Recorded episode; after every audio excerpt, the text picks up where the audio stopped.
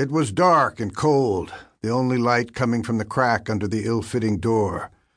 The boy, huddled in the bed, shivered against the cold, listening to the low mutter of voices from the adjoining room. Outside, everything was buried in snow. The window was thick with frost, shutting out what light there might have been. Once he heard boots crunch on the snow as a man walked back from the street. Suddenly, Ma's voice lifted, strident and impatient. I've got no time for the kid. You get rid of him. Let one of those farmers have him. They all seem to want kids. Lord knows they have enough of 'em. Then Van's voice, quiet, even tempered as always. Myra, you can't do that. He's your son, your own flesh and blood. Don't be a fool. There's no place in my life for a kid. After a moment of silence, she added, What kind of a life could I give him? Batting around from Cowtown to mining camp. Get rid of him, Van. Her voice rose sharply. You get rid of him, or I'll get rid of you. Is that all it means, then? I knew you were a hard woman, Myra, but I thought I meant more to you than that.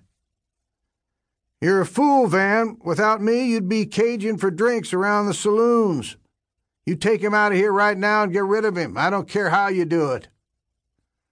The boy tried to huddle into a tighter ball, tried to shut his ears against the voices to close out the growing terror.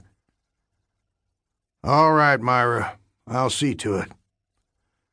There was a mutter of voices again, and then he heard Ma go out, listened to her retreating steps as she walked along the path toward the street.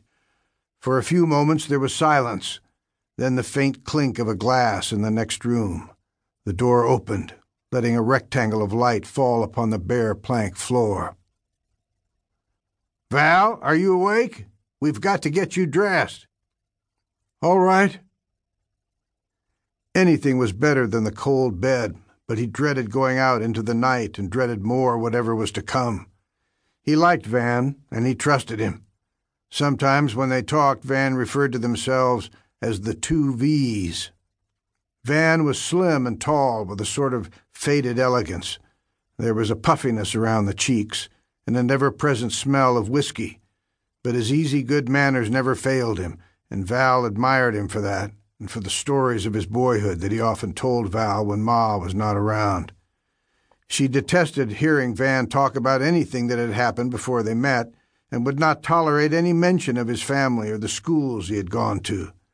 His family had been wealthy, and the schools had been good schools. Van struck a match and lighted the lamp. In the light, the bare room looked even more bleak and empty, even emptier than the rooms on the farm where he'd stayed until a few weeks ago.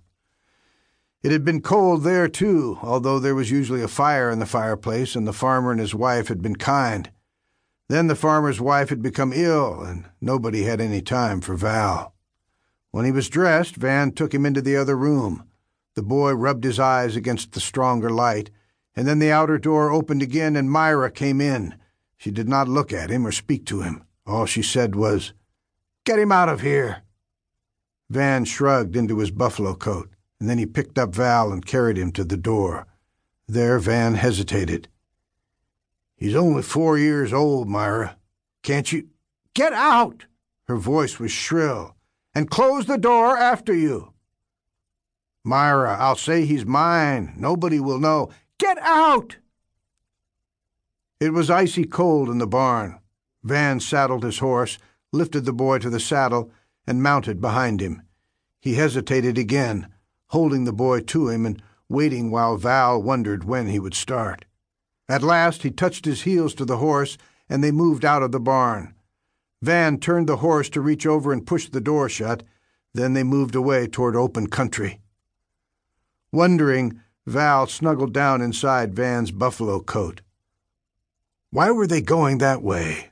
There was nothing out there but open plains, but he trusted Van, and in the warmth against him, he closed his eyes.